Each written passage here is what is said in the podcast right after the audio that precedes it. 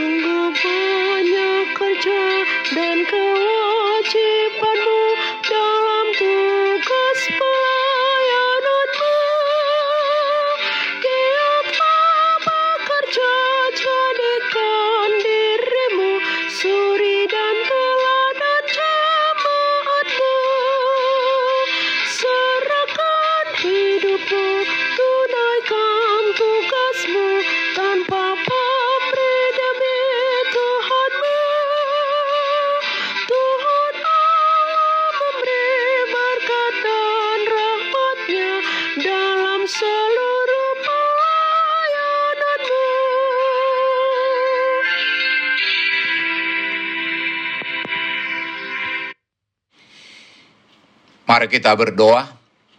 Tuhan Yesus, di pagi hari ini kami hendak merenungkan firman-Mu.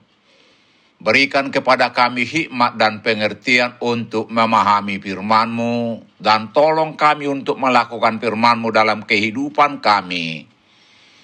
Amin. Saudara-saudara yang dikasihi Tuhan Yesus, firman Tuhan untuk kita renungkan di pagi hari ini terambil dari 1 Korintus 15 ayat 58 dengan tema bergiat dalam pekerjaan Tuhan, demikian firman Tuhan.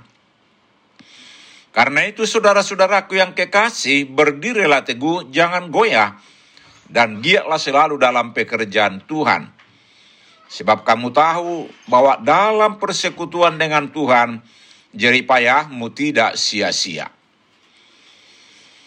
Melalui penjelasan Paulus dan kesaksian beberapa orang yang melihat sendiri kejadiannya, banyak jemaat di Korintus yang mulai percaya bahwa Yesus telah mati disalibkan, dikuburkan, dan pada hari yang ketiga bangkit dari antara orang mati, kemudian naik ke sorga. Mereka percaya karena Yesus adalah anak Allah. Namun, untuk kebangkitan manusia biasa mereka menjadi ragu karena belum ada contoh yang mereka lihat. Timbul pertanyaan, bila manakah orang mati dibangkitkan? Dan dengan tubuh apakah mereka akan datang kembali? Ayat 35.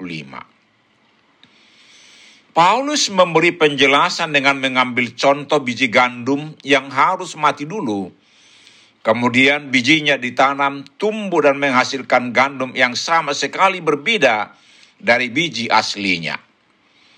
Demikianlah manusia itu mati dan dikuburkan dengan tubuh asli dalam rupa alamiahnya. Kemudian akan dibangkitkan dengan tubuh baru dengan rupa rohania yang berasal dari sorga ayat 37 dan 49. Yang ditaburkan adalah tubuh alamiah yang dibangkitkan adalah tubuh rohania ayat 44. Yesus sudah bangkit dari antara orang mati sebagai anak sulung dan kita yang percaya akan dibangkitkan dari pada hari kedatangan Yesus yang kedua kalinya. Saudara-saudara yang dikasihi Tuhan Yesus, firman Tuhan hari ini mengajarkan kita untuk berdiri teguh Jangan goyah, artinya teguh dalam iman akan janji Tuhan. Bahwa kita orang percaya akan dibangkitkan dan akan hidup kekal bersama Yesus. Sambil menunggu kedatangan Yesus itu, marilah bergiat dalam pekerjaan Tuhan, memberitakan firman-Nya supaya tidak ada yang ragu akan kebangkitan orang percaya, memberitakan Injil keselamatan ke seluruh pelosok dunia, supaya semua orang percaya Yesus adalah Tuhan dan Juru Selamat dunia. Percayalah bahwa melakukan pekerjaan Tuhan jeripaya kita tidak sia-sia. Amin. Mari kita berdoa. Tuhan, tolonglah kami untuk mengerti firman-Mu sehingga kami tetap berdiri teguh, tidak goyah, tetapi giat dalam pekerjaan-Mu memberitakan Injil keselamatan itu. Amin. Tuhan Yesus memberkati kita.